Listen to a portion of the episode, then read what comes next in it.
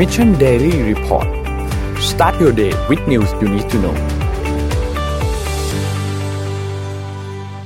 สวัสดีครับยินดีต้อนรับเข้าสู่ Mission Daily Report นะครับวันนี้วันที่ 11 มิถุนายน 2020 นะครับอยู่กับพวกเรา 3 คนตอน 7 โมงเช้าเหมือนเคยนะฮะวันนี้เลท2นาทีขออภัยนะครับเราไปที่ตัวเลขกันก่อนเลยครับ ภาพ N1 นะครับตัวเลขนะครับผู้ติดเชื้อสะสมทั่วโลกตอนนี้จอห์นฮอปกินรายงานอยู่ที่7ล้าน2 6 4 8 6 6 คนนะครับตัวเลขผู้เสียชีวิตตอนนี้อยู่ที่ 4 1 1 8 7 9 คน แล้วก็ที่รักษาหายแล้วนะครับมี3ล้าน3 9 4 9 7 0 คนนะครับส่วนตัวเลขในไทยเมื่อวานนี้นะครับนายแพทย์ทวีสินรายงานรูป N2 นะครับพบ ผู้ติดเชื้อเพิ่มเติม 4 รายนะครับยังคงเป็น state quarantine ทั้งหมดนะครับผู้ติดเชื้อในประเทศยังคงไม่มีเหมือนเดิมนะครับรวมแล้วเนี่ยสะสม 3,125 คนนะครับไม่มีรายงานตัวเลขผู้เสียชีวิตเพิ่มเติมนะครับยังคงอยู่ที่ 58 คน แล้วก็เมื่อวานนี้เนี่ยมีรักษาหายกลับบ้านไปอีก 4 คนนะครับรวมแล้วรักษาตัวอยู่ที่โรงพยาบาลตอนนี้มี 86 คนครับมีพูดถึงหลายอันเลยครับ อันแรกนะฮะอันหนึ่งคือสภาความมั่นคงแห่งชาตินะครับ ตอนนี้เนี่ยเตรียมที่จะมีการทดลอง ยกเลิกเคอร์ฟิวแล้วนะครับในวันที่ 15 นี้ถึงวันที่ 30 มิถุนายนนะครับก็คือวันจันทร์หน้าครับก็จะจากเดิมเราเคอร์ฟิวกันตอน 5 ทุ่มถึงตีสามใช่ไหมครับก็จะมีการยกเลิกเคอร์ฟิวไว้ไปเลยนะครับ ทดลองดูว่าโอเคไหมประชาชนกลับมาใช้ชีวิตตามสะดวกมากขึ้น แล้วตัวเลขมีการ rebound กลับมาหรือเปล่านะครับ แต่ว่าพรกฉุกเฉินเนี่ยจะยังคงไว้อยู่นะครับ อีกเรื่องหนึ่งก็คือเมื่อวานนี้เนี่ยทางด้านสบคมีการพูดถึง กิจการแล้วก็กิจกรรมที่เตรียมที่จะกลับมาเปิดได้ในเฟสที่4นะครับในเฟสที่4เนี่ยโรงเรียนแล้วก็สถาบันกวดวิชาเนี่ยจะเปิดได้แล้วนะครับสำหรับโรงเรียนรัฐบาลเนี่ยจะเปิดวันที่ 1 กรกฎาคมก็คือเดือนหน้านะครับพวกแอลกอฮอล์นะครับเครื่องดื่มแอลกอฮอล์เนี่ยจะสามารถนั่งทานในร้านอาหารได้แล้วนะครับ แต่ว่าผับบาร์คาราโอเกะอันนี้เนี่ยก็ยังคงไม่เปิดนะครับยังคงปิดต่อนะครับศูนย์เลี้ยงเด็กนะครับแล้วก็ศูนย์สถานรับเลี้ยงเด็กเล็กนะครับสามารถเปิดได้แล้ว ห้องประชุมศูนย์ประชุม แล้วก็ศูนย์แสดงสินค้า แล้วก็สถานที่อบรมสัมมนาเนี่ยจะเปิดได้เช่นเดียวกัน แล้วก็อันนี้นนอยากไปมากท้องฟ้าจำลองจะเปิดได้แล้วนะครับ ขนส่งสาธารณะจากเดิมเนี่ยที่ต้องนั่งที่เว้นที่ไม่ใช่ไหมครับ ตอนนี้เนี่ยจะสามารถนั่งติดกัน 2 ที่นั่งเว้น 1 ที่นั่งได้แล้ว แล้วก็ให้มีความจุเนี่ยไม่เกิน 70%ของความจุทั้งหมดนะครับแล้วก็พวก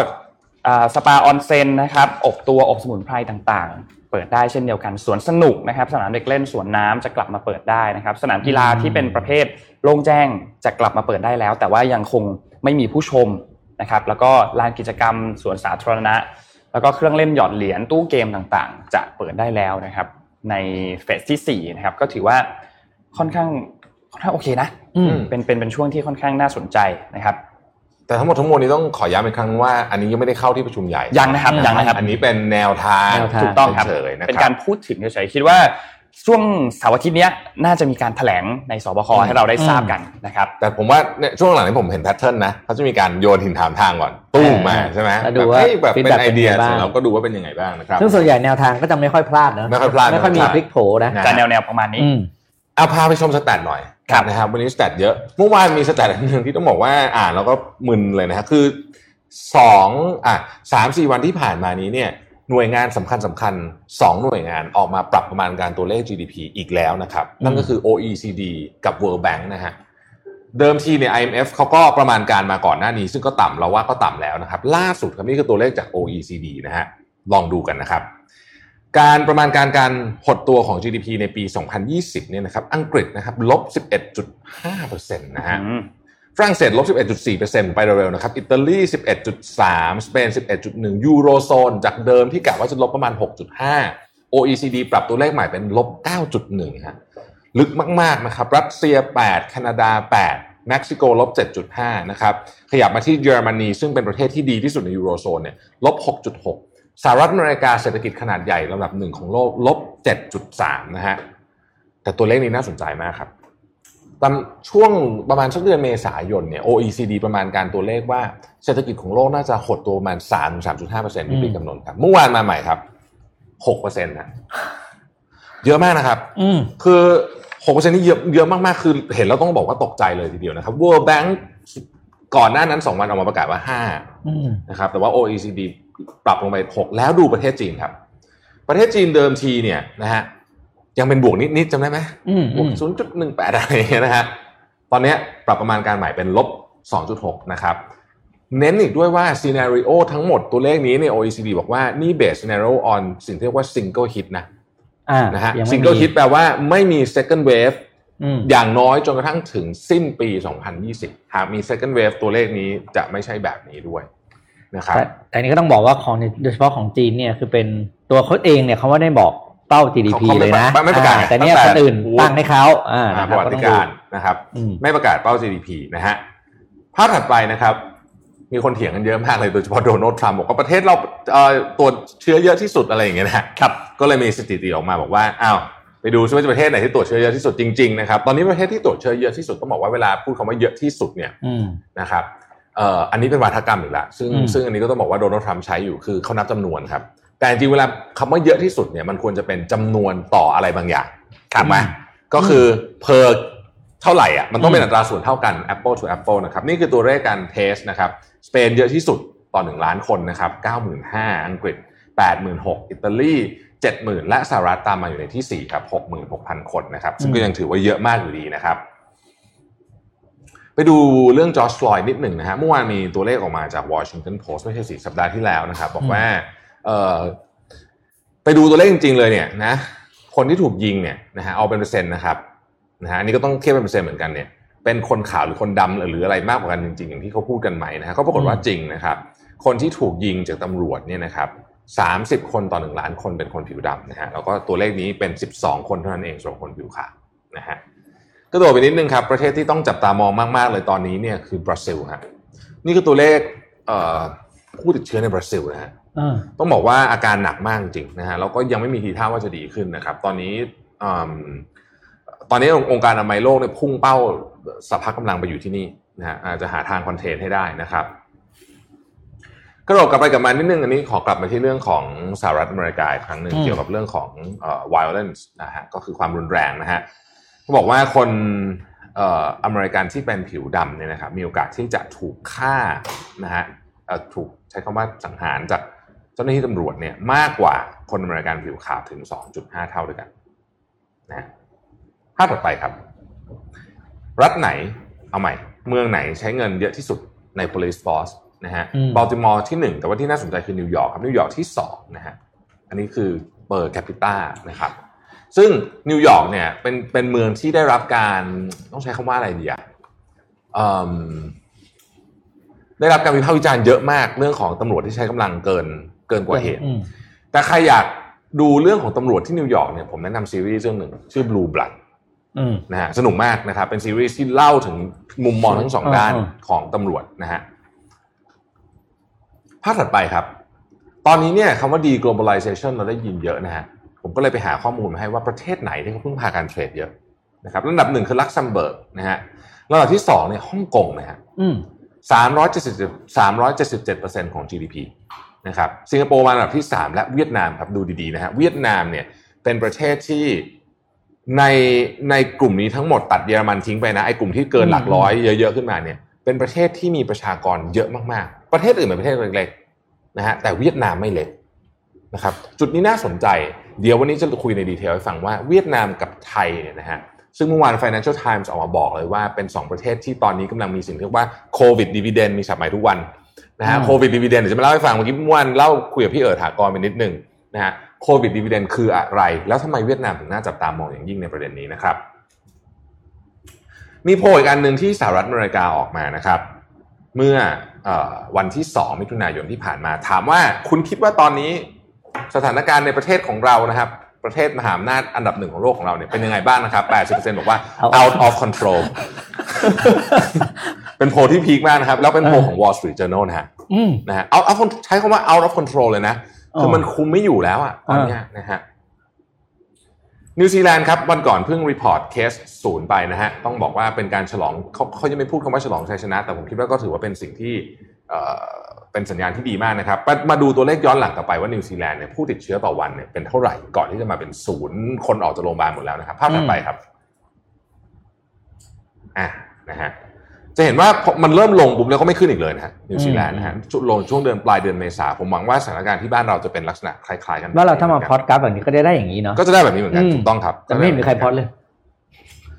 เดี๋ยวโทรไปบอกสแตทิสต้าไหมฝากหน่อยไม่เห็นแล้วมันแบบเออมันชัดเจนไงว่าสถานการณ์มันดีขึ้นจริงสถานๆการณ์เอดีขึ้อนจริงทีมพูดตัวเลขทุกวันมันดูไม่ออกไงอืมนะฮะญี่ปุ่นครับ ยอดขายรถญี่ปุ่น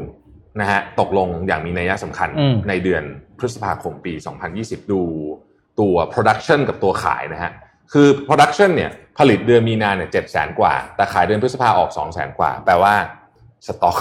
อืมมโหฬารนะฮะอืมตอนนี้นะครับอะอีกภาพหนึ่งฮะอันนี้ผมว่าหลายท่านก็น่าจะไป contribu กับชาร์ตนี้เขาเหมือนกันนะฮะปริมาณสตรีมมิ่งช่วงล็อกดาวน์ นะฮะเพิ่มขึ้นอย่างมโหฬาร คือก่อนหน้านี้เนี่ยคนใช้เวลาสตรีมกันประมาณนะฮะสามจุดเก้าสี่อันนี้เป็นนาทีจำล้านนาทีอืมนะฮะเพิ่มมาเกือบเท่าตัวในเดือนเมษเอ่อในเดือนพฤษภาคมอืมนะฮะซึ่งอันนี้ก็ไม่ได้แปลกใจอะไรนะครับเอาภาพภาพอันนี้น่าจะเป็นสแตทสุดท้ายของเราในวันนี้อะนะฮะเอ่อ World Bank ครับออกมาบอกว่า ระหว่างที่พวกเรากำลังมีปัญหาหลายเรื่องเกี่ยวกับโควิดอยู่เนี่ย อยากให้มีเรื่องหนึ่งที่ถูกเรสขึ้นมาครั้งนี้แล้วได้รับการแก้ปัญหาไปด้วยนะครับ ก็คือเรื่องของคนที่ไม่สามารถเข้าถึง เรียกว่าความจำเป็นขั้นพื้นฐานได้นะฮะปัจจุบันนี้มีคนประมาณเกือบเกือบแปดร้อยล้านคนนะครับ ไม่สามารถเข้าถึงไฟฟ้าได้นะฮะสองพันแปดร้อยล้านคนนี่ตัวเลขสองพันสิบแปดนะฮะก็อาจจะไม่ได้เปลี่ยนแปลงเยอะนะครับ ไม่สามารถเข้าถึงการปรุงอาหารที่มีสุขลักษณะที่ดีได้นะฮะ เป็นต้นอืมนะครับก็หวังว่าจะเอ่อเปลี่ยนแปลงไปในอนาคตในทางที่ดีขึ้นนะครับ เมื่อกี้พูดถึงเรื่องรถแล้วพี่ขออนุญาตแทรกอืมเลยได้ไหมฮะดีเลยว่าครับเมื่อคืนอื้อหือมีเรื่องนี้ข่าวที่ต้องบอกว่าสุดยอดสถานสี่สี่ทุ่มเลยไม่ได้นอนเลยอะเออต้องลุกขึ้นมาอ่านนะฮะก็ลุกขึ้นมาต้องบอกว่าสถานวงการจริงๆ เมื่อวานนี้นะครับ ขอภาพ T6 ขึ้นมาครับ เราพูดถึงหุ้นเทสลาใช่ไหมบอกว่าเอ้ยอืมจะแปดพันแปดพันแล้วอะนะฮะเมื่อวานนี้ครับหุ้นของเทสลาครับ พุ่งขึ้นไปทำจุดสูงสุดเป็นประวัติการณ์อยู่ที่ 1,025 เหรียญต่อหุ้นนะฮะปรับตัวขึ้นประมาณ 9%ใน 1 วันเท่านั้นเองนะครับ มันสำคัญยังไง มันสำคัญอย่างนี้ฮะขอภาพอ่า T5 Market Capitalization ของบริษัทผลิตรถยนต์เอาเฉพาะขอเน้นอย่างนี้ก่อนนะครับ ถ้า Market Capitalization ของ Toyota Motors จริงๆเนี่ยมันคือ 210,000 ล้านเหรียญสหรัฐ แต่มันมีพาร์ทอื่นที่ไม่เกี่ยว อืมอะก็ต้องตัดทิ้งไปด้วย เอาเฉพาะส่วนที่เป็นรถยนต์รถนู่นรถนี่อะไรที่เกี่ยวกับรถทั้งหลายเนี่ยนะครับ เมื่อวานนี้ประวัติศาสตร์ต้องบันทึกไว้ว่าเทสลาได้ก้าวขึ้นมาเป็นบริษัทรถยนต์มูลค่าอันดับหนึ่งของโลกแล้วนะครับอืมด้วยมูลค่าปิดไปที่หนึ่งแสนเก้าหมื่นล้านเหรียญสหรัฐนี่ถือเป็นเรื่องที่น่าตื่นเต้นมากนะครับอืมผมจะบอกว่ามันน่าตื่นเต้นยังไงเนี่ยด้วยอีกชาร์ตหนึ่ง คือชาร์ต T7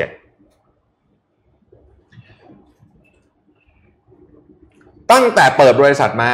นะฮะส่งมอบรถยนต์เนี่ยตั้งแต่ปี 2012 เนี่ยเทสลาส่งมอบรถยนต์ไปได้ 1 ล้านคันรวมนะครับขอเน้นรวมกันเนี่ยหล้านคันนะฮะเออฟังดูเยอะไหมไม่เยอะน้อยนะมากเลยนะ ทุกปีนะอืมตอนนี้อ่าเดี๋ยวเอาใหม่นะเทสลาบริษัทรถยนต์มูลค่าอันดับหนึ่งของโลกนะฮะส่งรถยนต์รวมกันไปได้1ล้านคัน เท่านั้นเองอืม ตั้งแต่เปิดมาในปี 2012 นะครับอีลอนมัสใช้เวลา 8 ปีส่งมอบรถยนต์ไปได้ 1 ล้านคัน ปีที่แล้วให้ทายโตโยต้าขายรถกี่คัน บริษัทเดียวนะโตโยต้าขายรถกี่คันอะตีว่าปีที่แล้วปีเดียวนะครับอืมโตโยต้าขายรถ 10ล้าน10.7ล้านอ่าคันเทสลาเปิดบริษัทมา 8 ปีขายรถไปได้ 1 ล้านคัน แต่มูลค่าแซงแล้ว แต่มูลค่าแซงแล้วมันเกิดอะไรขึ้นครับ อืมมันคือ future อืมคือตอนนี้นักลงทุนเทสลากำไรน้อยกว่าโตโยต้าเยอะพูดเลยนะฮะ แต่อืมนักลงทุนมองไปที่ future ครับมองไปที่ future future เพราะว่าเขาเห็นแล้วว่าอนาคตเนี่ย future มันคือรถพลังงานไฟฟ้า EV อืมผมอธิบายอย่างนี้นิดนึงนะครับ คือ เนื่องจากว่าเราติดตามลูกพี่มาตลอดนะฮะ ถึงแม้ว่าลูกพี่ก็จะมีอารมณ์หลุดบ้างอะไรบ้างเออแต่ว่าต้องเล่าอย่างนี้ สิ่งที่น่ากลัวเกี่ยวเรื่องนี้คืออะไรรู้ไหมประเทศไทยต้องฟังเรื่องนี้ดีๆนะครับประเทศไทยเนี่ยมีธุรกิจรถยนต์ที่ใหญ่มากคำคำหมายความว่าใหญ่มากคือ มันมีโรงงานรถยนต์ของแบรนด์ขนาดใหญ่ตั้งอยู่หลายแบรนด์ แล้วก็มี supply chain ที่ยาวมากถูกไหมฮะอืมนะฮะประเด็นคืออย่างนี้ครับ รถยนต์ไฟฟ้าเทสลาพวกนี้เนี่ยหนึ่งเทสลาพยายามทำสิ่งที่เรียกว่า proprietary อืมไม่พึ่งซัพพลายเออร์ข้างนอกทำเองอะเหมือน Apple อะอืมแล้วก็สองคือว่าถ้าสมมติว่ารถยนต์คันหนึ่งผมผมยกตัวอย่างนะครับ มีชิ้นส่วนหนึ่งหมื่นชิ้นเนี่ยรถยนต์ไฟฟ้าจะมีชิ้นส่วนประมาณหลักร้อย เท่านั้นเองอืมแล้วของหลายอย่างที่คุณต้องเข้าศูนย์อืม เพื่อที่จะไปซ่อมอืมสำหรับเทสลาเนี่ย คือการเอาไปจอดไว้เออเสียบปลั๊กที่บ้านและ update firmware ตอนกลางคืนอืมเหมือนมือถือคุณน่ะ แล้ววันอืมรุ่งขึ้นไอ้ปัญหาที่มันเคยมีก็หายไปนะฮะอืมเพราะฉะนั้น concept ของ dealer รถยนต์อะไรพวกเนี้ยจึงไม่มีนะฮะอืมสำหรับรถยนต์ไฟฟ้าโดยเฉพาะเทสลานะครับ คือเขาไม่ได้เอารถที่มีอยู่แล้ว ไปทำเป็นรถไฟฟ้าอืมเขาคิดขึ้นมาใหม่ตั้งแต่ศูนย์จริง ๆ แล้วมันเหมือนอย่างที่ผมพูดมาเสมอว่ารถเทสลาเนี่ยมันมีอารมณ์คล้ายๆกับคอมพิวเตอร์ที่มีล้อมากกว่าอืม นะน่าจับตามองอย่างยิ่งวันนี้ขึ้นไปเป็นเบอร์หนึ่งของโลกแล้ว จริงๆต้องบอกว่าโอ้ต้องบอกว่าเมื่อคืนในทวิตเตอร์เนี่ยแฟนๆอีลอนมัสก์นี่ดีใจมากโอ้ดีใจมากนะฮะอืมดีใจมากตอนนี้กลัวอย่างเดียวเลยครับกลัวลูกพี่ทวีตว่าผมคิดว่าหุ้นแพงไปนะเป็นเป็นได้ครับเป็นไปได้ครับเป็นไปกลัวอย่างเดียวนะกลัวอย่างเดียวเลยเป็นไปได้นะครับแต่สุดยอดเลยสุดยอดจริงสุดยอดมากสุดยอดมากอันนี้ๆขอพูดเอ้ยเดี๋ยวก่อนก่อนก่อนจะไปข่าวต่อขอขอขอพูดเรื่องสูตรนิดนึงอืมนะฮะเมื่ออันกี้ดับมีแรคนกถามว่ามีขอใส่แก้สบายไหมแก้อืมแก้แก้ข่าวนิดนึงอืมไอ้ สูตรที่เป็นอัพไซเคิลจากขวดพลาสติกเนี่ยเรายังไม่ได้ใส่อืมนะครับแต่ว่าสูตรตัวนี้เข้าเครื่องที่เราใส่อยู่ตัวนี้นะและเมื่อวานนี้เนี่ยเข้าเครื่องได้เหมือนกันอืมไม่ต้องรีดไม่ต้องรีดแล้วก็ทนทนแบบทนสุดๆเลยนะฮะผอันมนี้คืได้นลองไปใช้เบาชีวิตมากเออกับสูตรตัวนี้มาหนึ่งวันแบบที่ชนิดว่าออกข้างนอกอะอืมเราออกไปเดินตากลงตากแดดเนี่ยคนพบว่าเป็นสูตรที่เหมาะกับการใช้ชีวิตประจำวันในกรุงเทพมากอืมเบาใส่สบายนะครับ แล้วก็เอ่อที่สำคัญที่สุดฮะ อยากจะบอกว่าราคาดีมากๆ คือหยิบป้ายมาราคาคือรู้ตกใจเอาเนี้ยอืมนะฮะอะนะก็ขอบคุณพัสยานะครับสำหรับสูตรสวยๆ ของพวกเราสามคนนะฮะครับอะไปที่ตื่นข่าวเต้นลยะตื่นเต้น คนอ่านก็ตื่นเต้นเรื่องเนี้ยอะไปที่ข่าวต่อไปเลยครับครับเมื่อกี้พี่แท็บมีสแตทของบราซิลใช่ไหมครับอืมนนท์พูดถึงบราซิลให้ฟังกันนิดหนึ่งครับ ทางการบราซิลนะครับ ได้ถูกผู้พิพากษานะครับ ถูกศาลนะครับ ได้ออกคำสั่งมาว่าให้กระทรวงสาธารณสุขเนี่ยกลับมารายงานข้อมูลการระบาดเกี่ยวกับ สถานการณ์ของผู้ป่วยโควิด -19 ทุกวันและต้องเป็นข้อมูลที่สมบูรณ์ด้วย คือมันเป็นอย่างนี้ฮะเมื่อวันเสาร์ที่ผ่านมาเนี่ยกระทรวงสาธารณสุขเนี่ยเขาเขาปิดปิดเว็บไซต์ที่รายงานตัวโควิด -19 ไป ซึ่งก็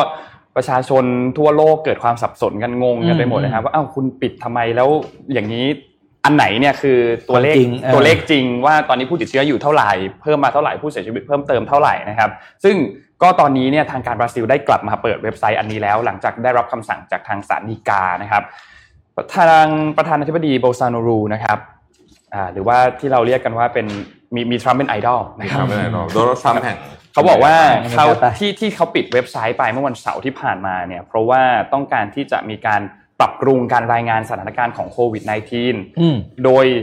ก็ต้องการที่จะทำให้มันดีขึ้นนั่นแหละนะครับอ่าแต่ว่าอยู่ดีๆคือเหมือนหายไปแล้วก็ไม่ได้แจ้งประชาชนไม่ได้อะไรนะครับ ซึ่งต้องอืมบอกว่าสื่อในประเทศตลอดช่วงเวลาที่ผ่านมาเนี่ยเขารายงานไม่ได้ตรงกับตัวเลขที่ทางการรายงานนะครับอืมเพราะว่าเขามีการสงสัยว่าทางรัฐบาลเนี่ยมีการแบบเหมือนปกปิดข้อมูล แล้วก็มีการแต่งข้อมูลหรือเปล่ากับตัวนี้ทำให้เขาเนี่ยไปยึดตัวเลขจากสื่ออื่น ๆ ที่ไม่ใช่รายงานทางการของทางรัฐบาลเพราะกลัวว่ารัฐบาลเนี่ยจะมีการ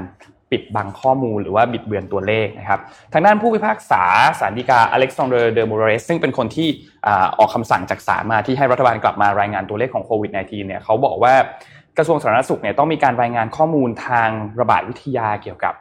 สถานการณ์ของผู้ป่วยทุกวัน แล้วต้องมีข้อมูลที่สมบูรณ์เพื่อประโยชน์ด้านสาธารณสุขของประเทศนะครับ ซึ่งก็อย่างที่เห็นเลยครับว่า stat เมื่อกี้ที่เราเอาขึ้นมาเนี่ยสถานการณ์บราซิลก็ค่อนข้างค่อนข้างหนักหนักนะครับอืมช่วงนี้ ตอนนี้น่าจะเรียกว่าเป็นหนักสุดที่สุดแล้วมั้งอืมนะใช่ฮะครับค่อนข้างที่สุดค่อนข้างหนักมากสำหรับคือหนักที่บซิลเพราะว่าพฤติกรรมของท่านผู้นำนั่นแหละ ใช่ใช่ทำให้มันหนักถูกต้องหนักเพราะพฤติกรรมของท่านผู้นำนี่เป็นตัว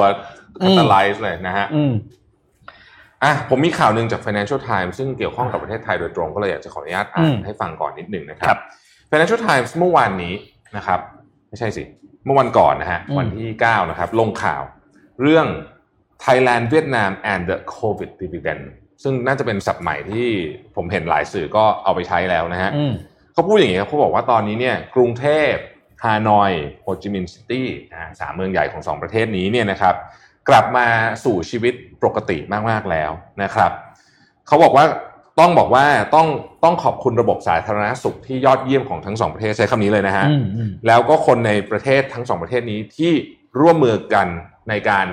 ทำให้เรื่องเนี้ยประเทศกลับมาเปิดได้เร็วเทียบมากเทียบกับประเทศอื่นนะครับเขาบอกว่าตอนนี้ในกรุงเทพฮานอยและโฮจิมินห์ซิตี้เนี่ยรถกลับมาติดเหมือนเดิมแล้วนะครับที่เวียดนามเองโรงเรียนเปิดแล้ว ร้านอาหารเปิดแล้ว โรงหนังเปิดแล้ว และผมเพิ่งทราบว่าไนท์คลับที่เวียดนามก็เปิดแล้วเหมือนกันนะครับโอ้นะนะฮะที่สำคัญไปกว่านั้นครับแมตช์การแข่งขันฟุตบอลต่างๆ ของเวียดนามให้คนเข้าไปดูได้อืมตาม ปกติอืมปกติตะโกนเชียร์กันเต็มที่เต็มที่แล้วก็เขาบอกว่าคนเวียดนามหลายคนก็ไม่ได้ใส่หน้ากากแล้วนะฮะอ่าเขาถามว่าเขาแล้วเขาก็ตั้งคำถามว่าเอ๊ะแล้ว second wave เนี่ยเป็นเป็น risk ไหมนะครับ บอกว่าแน่นอนมันเป็น risk อยู่แล้วเป็นความเสี่ยงอยู่แล้ว แต่เจ้าหน้าที่ของทั้งสองประเทศเนี่ยค่อนข้างที่จะมั่นใจว่าจะเอาอยู่นะครับอืมเพราะตัวเลขโควิด -19 ที่เป็น local transmitted เนี่ย ลงมาเป็นศูนย์ติดต่อกันขึ้นสัปดาห์ที่3แล้วอืมสำหรับประเทศไทยนะครับเขาบอกว่าเหตุการณ์ทั้งหมดนี้มันทำให้สองประเทศนี้ซึ่งเป็นขนาดเศรษฐกิจที่ใหญ่มากๆในในโซนนี้เนี่ยนะครับ จะมีสิ่งที่เรียกว่าโควิดดีเวเดนเพราะคนอื่นยังก็แก้ก็แก้อยู่เลยนะฮะประเทศไทยกับเวียดนามเนี่ยซึ่ง เป็นเป็นประเทศที่ออกมา จะเรียกว่าเริ่มต้นนับนับนับนับหนึ่งก่อนการเพื่อนฟื้นฟูได้แล้วเนี่ยนะครับ จะสามารถมีสิ่งนี้ที่เรียกว่าโควิดดีเวเดนได้มันคืออะไรครับเขาบอกว่าอย่างนี้ก่อน ก่อนอื่นเนี่ยต้องไปดูก่อนว่าสองประเทศนี้ทำอะไรบ้างนะครับ ประเทศไทยเขาบอกว่าประเทศไทยเนี่ยรัฐบาลไทยก็สั่งปิดล็อกดาวน์อย่างเข้มงวดนะฮะห้ามขายแอลกอฮอล์นะครับแล้วก็มีเคอร์ฟิวนะฮะเอ่อในประเทศไทยเนี่ยร้านค้าที่ operate ได้ในช่วงล็อกดาวน์เนี่ย ก็มีเพียงร้านค้าที่จำเป็นเท่านั้นนะครับแล้วก็เขาเขียนอย่างนี้ด้วยนะครับบอกว่ารัฐบาลเนี่ยไปขอความช่วยเหลือจาก Kingdom's richest business family นะตระกูลครอบครัวที่ร่ำรวยที่สุดอะในประเทศนะฮะ20ครอบครัวนะฮะเอ่อเขาไปถามคุณฮาราลด์ลิงค์คุณฮาราลด์ลิงค์เนี่ยคือเอ่อประธานของ B g r i m นะครับเป็นบริษัทขนาดใหญ่มากเป็น conglomerate ขนาดใหญ่ของประเทศไทยเนี่ยนะฮะ ก็บอกว่าคุณฮาราลด์ลิงค์เนี่ยผมขออนุญาต quote เลยนะฮะอืม Thailand has a very good healthcare system and the government listened to two groups doctors and business chambers bankers association and the private sectors to make the lockdown least disruptive as it could be ก็คือรัฐบาลได้ฟังคนสองกลุ่มที่สำคัญมากคือ คุณหมอและตัวแทนของภาคธุรกิจทำให้การล็อกดาวน์เนี่ยมันค่อนข้างที่จะไปได้อย่างเอ่ออุปสรรคไม่เยอะมากเท่าไหร่อืนะม less disruptive นะฮะส่วนเวียดนามเองนะครับเวียดนามเนี่ยนะฮะทั้งโฮจิมินห์และฮานอยเนี่ยก็มีล็อกดาวน์คล้ายๆกับของเราเนี่ยนะฮะสามสัปดาห์ในเดือนเมษายนสั้นของเราหน่อยเขาเปิดกลับมาเร็วหน่อยนะฮะอืมเพราะว่าตัวเลขเขาต่ำกว่าเรานะครับ แต่ในช่วงนั้นเนี่ยมีการ track ที่ดุเดือดมากนะฮะที่เวียดนามไม่เหมือนประเทศไทยนะครับมีการ tracking contact tracing เนี่ยดุเดือดมากนะครับ ประเทศไทยสรุปแล้วตอนนี้ก็มีตัวเลขผู้ติดเชื้อประมาณสัก 3,000 นิดๆเวียดนาม 300เองนะน้อยมากเลยนะฮะแล้วก็เอิ่มสิ่งเนี้ยน่าสนใจ ผมขอโค้ดอีกเหมือนกันอืมในนี้เนี่ยนะครับเขาเขียนว่า while these relatively low numbers may owe something to gaps in testing ก็คือ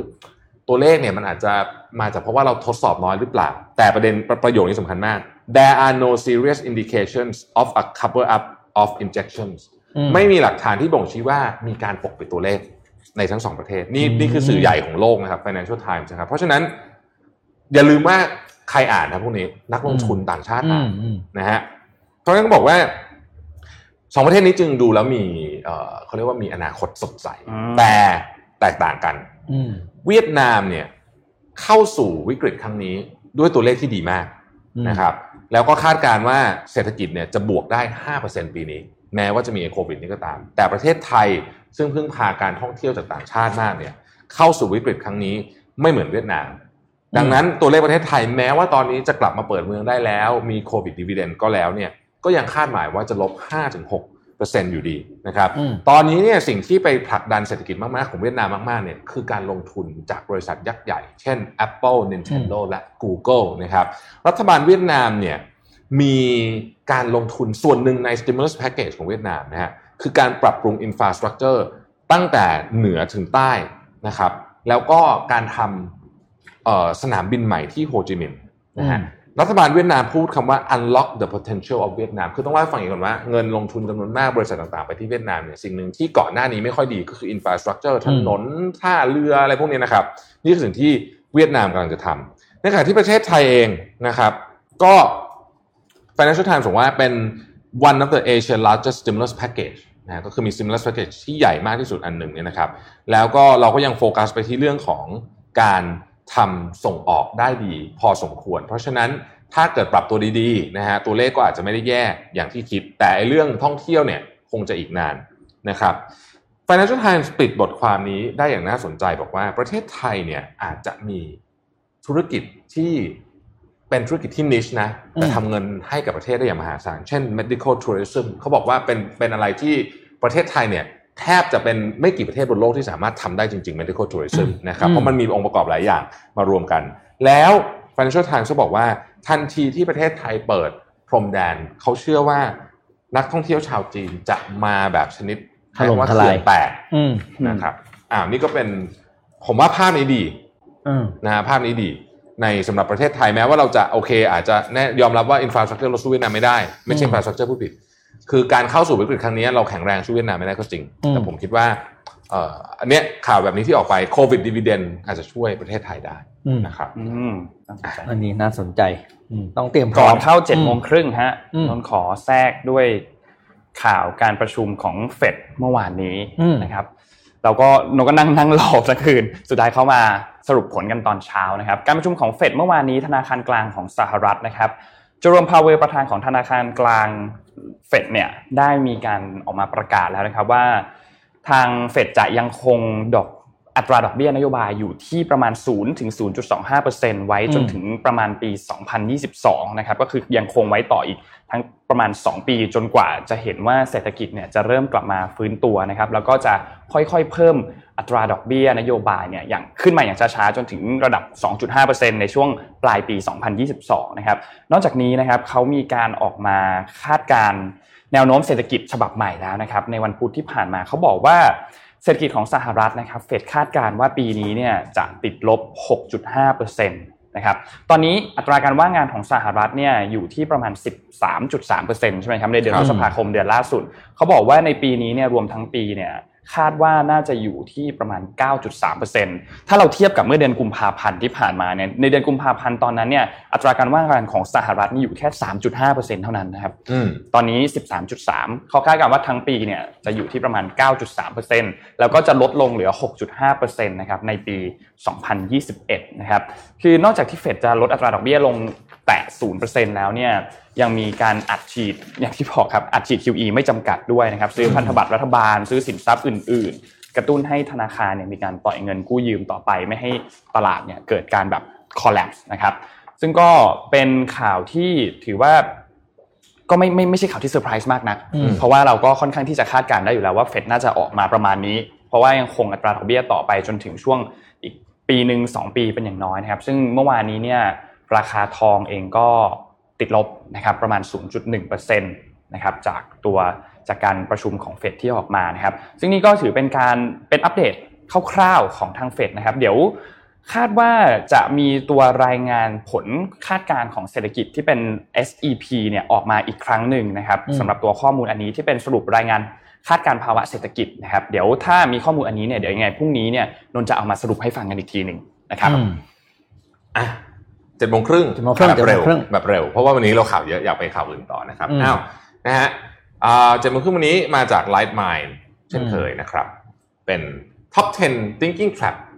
นะฮะแต่ว่าวันนี้มา part หนึ่งก่อนห้าอันก่อนเยอะอืมเดี๋ยวเยอะเกินไปยาวเดี๋ยวมึนมันยาวนะฮะเพราะฉะนั้นเดี๋ยวพรุ่งนี้ตาม part สองต่อนะครับ เอาไปเลยนะฮะเข้าเลยนะฮะ anchoring trap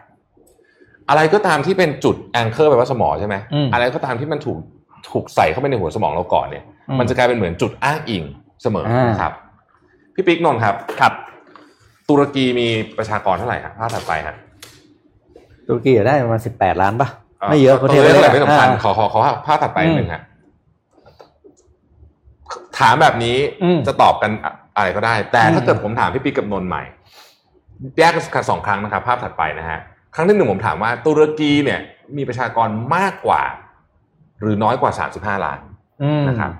กับครั้งที่สองผมถามว่าตุรกีเนี่ยมีประชากรมากกว่า หรือน้อยกว่าหนึ่งร้อยล้านนะครับอ่าเข้าไปถามคนเนี่ยนะฮะแบบนี้เนี่ยนะครับอืมเชื่อไหมครับว่าถามเท่าไหร่คุณจะไปถามสิบคนร้อยคนเนี่ยเขาไปเทสมาหมดละถ้าคุณถามด้วยคำถามแรก ตัวเลขเฉลี่ยของคำตอบ จะน้อยกว่าคำถามที่สองเสมอ อธิบายแบบนี้อืมคือถ้าเกิดคุณมี anchoring ที่ 35 ล้านเนี่ยนะฮะคนถามเนี่ยชี้นำมาแล้วที่ 35 ล้านเนี่ยอืมคุณจะไปไม่ไกลอย่างเนี้ยอืม เช่นเดียวกันถ้ามี anchoring ที่ 100 ล้านเนี่ยคุณก็จะไปไม่ไกลจากนี้ เพราะฉะนั้นเนื่องจาก 100 ล้านมากกว่า 35 ล้านเนี่ยค่าเฉลี่ยของคำตอบเนี่ยของคำถามที่ 2 ซึ่งจริง ๆ แล้วมันไม่มีอะไรเกี่ยวกันเลย เพราะว่าคุณจะตอบเท่าไหร่ก็ได้ถูกไหมใช่ครับอ่าคำถามที่2เนี่ยค่าเฉลี่ยจะสูงกว่าเสมอ นี่เขาเรียกว่า anchoring bias อืมเทคนิคนี้ถูกใช้เยอะมาก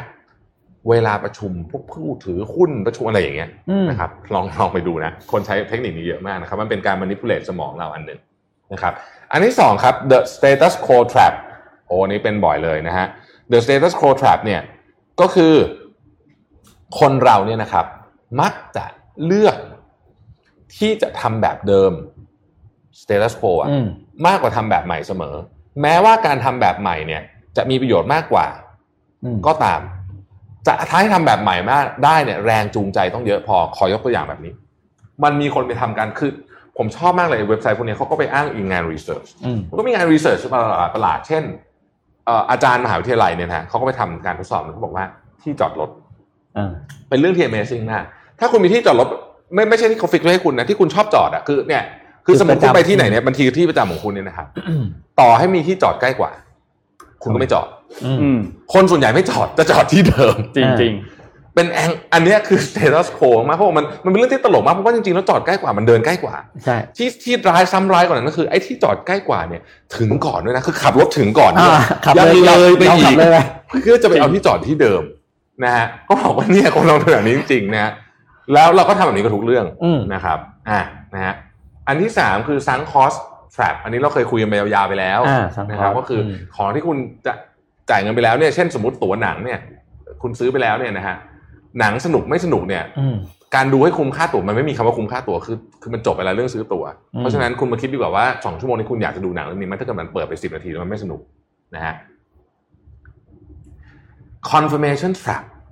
โอ้อันเนี้ยอันเนี้ยเป็นอันที่ใหญ่มากหรือเราเรียกว่า confirmation bias ก็ได้นะครับ ต้องบอกว่าจริง ๆ เนี่ย เอางี้คุณเคยมีประสบการณ์นี้ไหมพี่ปิ๊กนนท์สมมติว่าพี่ปิ๊กนึกถึงรถยี่ห้อหนึ่งสีดำกำลังอยากจะซื้ออนเนี้ยอืม ทันทีที่นึกถึงเรื่องนี้ปุ๊บคิดปุ๊บเนี่ยนะอ่านบทความในอินเทอร์เน็ตปุ๊บเนี่ยขับรถออกไปตอนเนี้ยอืมคุณจะเห็นรถเนี้ยเยอะขึ้นเต็มมากทันทีเลยบนถนนอ่าเพราะสมองเนี่ยจะไปดึงดึงดึงดึงดึงข้อมูลพวกเนี้ยอืมมาให้เราเห็นนะฮะ confirmation bias จึงอันตรายมากๆ โดยเฉพาะในยุคของโซเชียลมีเดียผมเล่าแบบนี้นะฮะอืมอัลกอริทึมของโซเชียลมีเดียอะอย่าง Facebook แล้วกัน Facebook เนี่ยเขาต้องการคุณเล่นนานๆถูกไหมใช่เพราะฉะนั้นเขาก็อยากจะดึงของที่คุณชอบอะอ่าไม่ให้คุณดูถูกไหมฮะอะ ช่วงการเมืองแรงอืมๆคุณมีเพื่อน5,000คนใน Facebook เนี่ย มันจะมีคนที่มีความเห็นทั้งสองด้าน คนที่มีความเห็นตรงข้ามกับความเชื่อของคุณ อืมเนี่ยสมมติคุณไม่ไม่ชอบอะ อันเนี้ย คุณก็จะไปอะเบาๆหน่อยก็ไปไฮเขาอ่านะฮะถ้าวันไหนแบบหงุดหงิดสุดๆก็ unfriend เป็นแบบปุ่มที่ทรงพลังมากรู้สึกว่าเรา in control มากนะเวลาเรากดปุ่ม unfriend แบบแกฉันจะ unfriend แกเห็นหรอกไหมฮะ Facebook ก็รู้ถูกไหมอืมเฮ้ยความเห็นประเภทนี้เอาในขณะเดียวกันถ้าเกิดเป็นฝั่งที่คุณชอบอ่ามาโพสต์คุณก็จะไปคอมเมนต์กดไลค์กด love อะไรก็ว่ากันไป Facebook ก็แบบอุ๊ยคอมเมนต์ประเภทเนี้ยไม่อยากเห็นใช่ไหมเราจะซ่อนอืม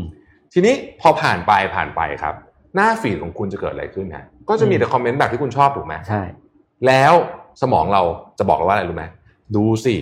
เพื่อนฉันเนี่ยมีห้าพันคนทุกคนใพูด Facebook แต่อย่างเงี้ย เห็นไหมทุกคนเห็นเหมือนฉันหมดเลยเออ ทั้งๆที่จริงมันไม่ใช่ถูกไหมฮะใช่อืม confirmation bias เนี่ยเกิดขึ้นเยอะมากอืมอธิบายง่าย ๆ ก็คือว่าเราตัดสินใจจะเชื่ออะไรบางอย่างไปแล้วอืมสิ่งที่เราทำคือไปหาหลักฐานมาสนับสนุนความเชื่อนี้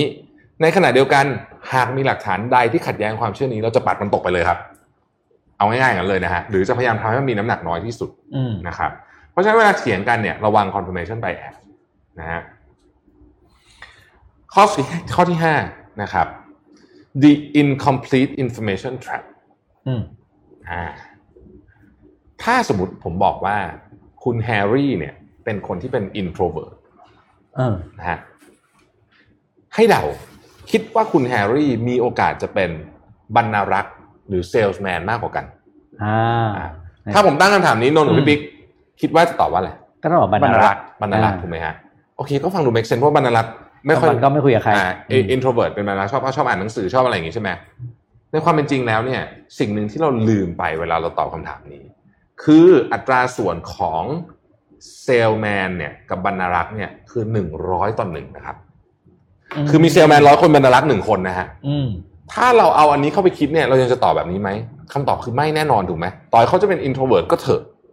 เพราะว่ามันมี information ที่ไม่ complete ไงอืม คือเราลืมไปว่า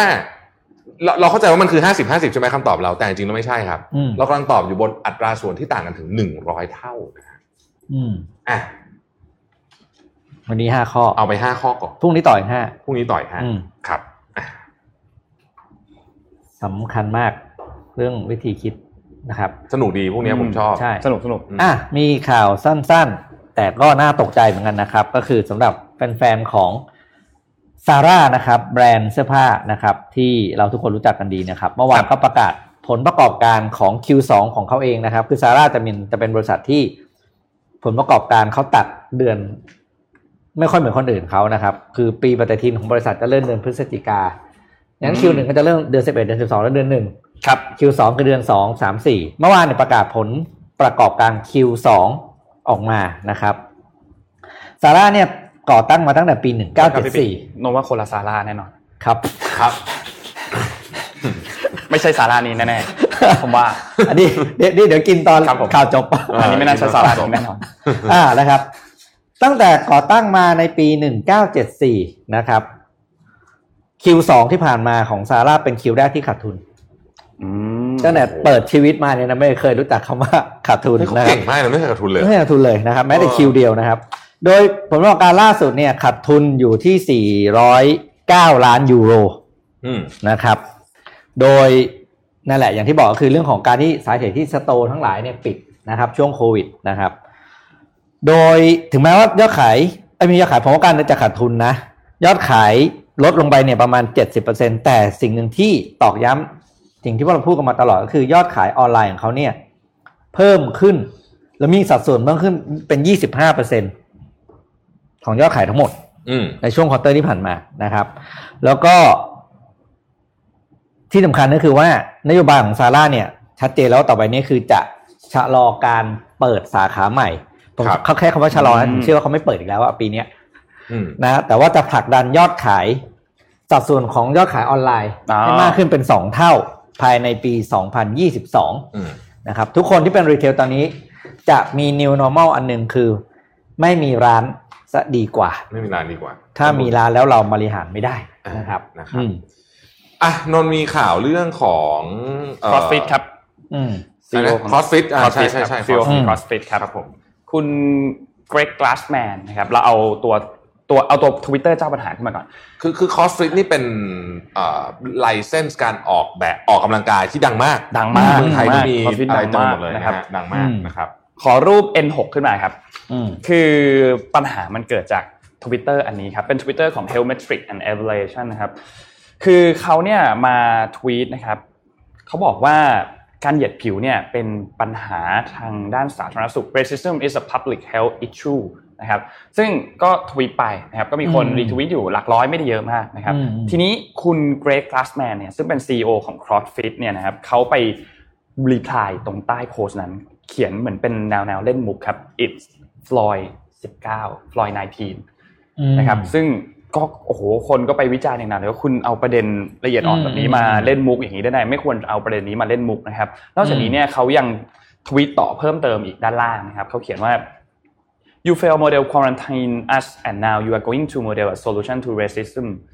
George Floyd brutal murder spark riot nationally ที่ผ่านมาเนี่ยคุณก็ล้มเหลวเรื่องของการควอนตีน นะครับอืมแล้วตอนนี้เนี่ยยังจะมาแก้ปัญหาเรื่องเหยียดเหยียดผิวอีกเหรอการไ i ออ t ที่เกิดขึ้นเนี่ยความจลาจลที่เกิดขึ้นเนี่ยมันมันมันโหดร้ายมาก มันก่อให้เกิดแบบ การฆาตกรรมครั้งนี้มันก่อให้เกิดการจลาจลทั่วประเทศนะครับอืมอืมพออันนี้มาปุ๊บโอ้โหคุณกลาสแมน กระสุนตกทันทีนะครับอืมโดนวิจารณ์หนักมาก โดนพูดถึงหนักมาก และไม่ได้ส่งผลแค่กับตัวเขาเองเท่านั้นนะครับ CrossFit นะครับมีฟิตเนสแบรนด์ต่างๆ แบรนด์กีฬาดังๆ ทั่วโลก เช่น Reebok เนี่ยออกมาประกาศตัดความสัมพันธ์กับทางทันที CrossFit เลยทันทีนะฮะนะครับฟิตเนสหลาย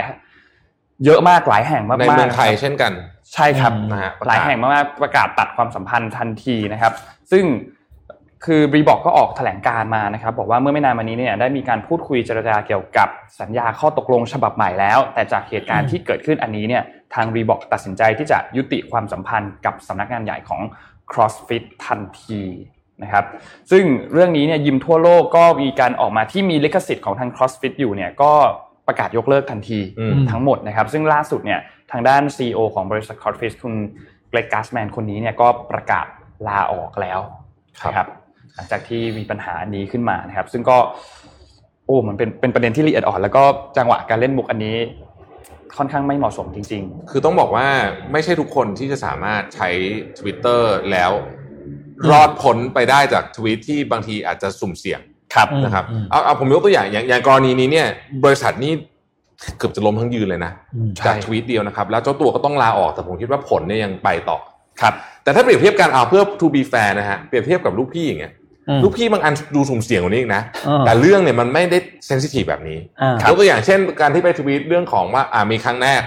จะอยากจะซื้อหุ้นคืนอืมผู้บริหารทวีตแบบนี้ไม่ได้นะครับ ถ้าเกิดเป็นเออบริษัทมหาชนนะฮะอืมก็โดนกรตสอบสวนไป หรือคราวที่แล้วที่บอกว่าหุ้นแพงไปอะครับอืมอะไรอย่างเงี้ยนะฮะหรือล่าสุดทวีตเรื่องอะไรนะกัญชากักัญชาอะไรแบบเนี้ยแต่ประเด็นมันไม่ มันไม่หนักถึงขนาดที่มันคือไม่คือก็โดนนะอ่าแต่ว่าพอดีผมว่าประเด็นคือมันยังไม่ถึงเป็นเรื่องของชีวิตคนหรือสิทธิมนุษยชนอ่านะครับอ่ามันก็ยังคือมันก็เลยยังพอจะไปได้แล้วมันก็ยังเป็นแค่บริษัทของเขาเองใช่ไหมอ่าเขาพูดอะไรก็พูดอะก็นั่นแหละเอาจริงๆมันอันผิดกฎหมายด้วยนะผิดหลายเรื่องผิดผิดกฎหมายอืมด้วยก็อาจจะโดนสอบสวนอะไรกันไปนะครับ แต่ว่าอันนี้เนี่ยคือคนไม่ได้ซื้อของที่มันเป็น product อะอืมคนซื้อของที่ความรู้สึกใช่ใช่ครับเพราะฉะนั้นอันนี้เนี่ยถือว่ารุนแรงมากนะฮะอืมอืม ต้องระวังนะครับ ใครที่ใช้นี่ใช่ผมบอกตัวเองด้วยนะฮะคือใครที่ใช้โซเชียลมีเดียเนี่ยก็ต้องระมัดระวังมาก ๆ เลยสำหรับคนที่เออมีประเด็นนี้อะมันมีประเด็นเรื่องทรัมป์นี่ครับนนท์อ่าโดนัลด์ทรัมป์นะครับโดนัลด์ทรัมป์นะฮะประเด็นโอ้กลับมาแล้วครับ คืออย่างที่เราทราบครับว่าปลายปีนี้เนี่ยจะมีการ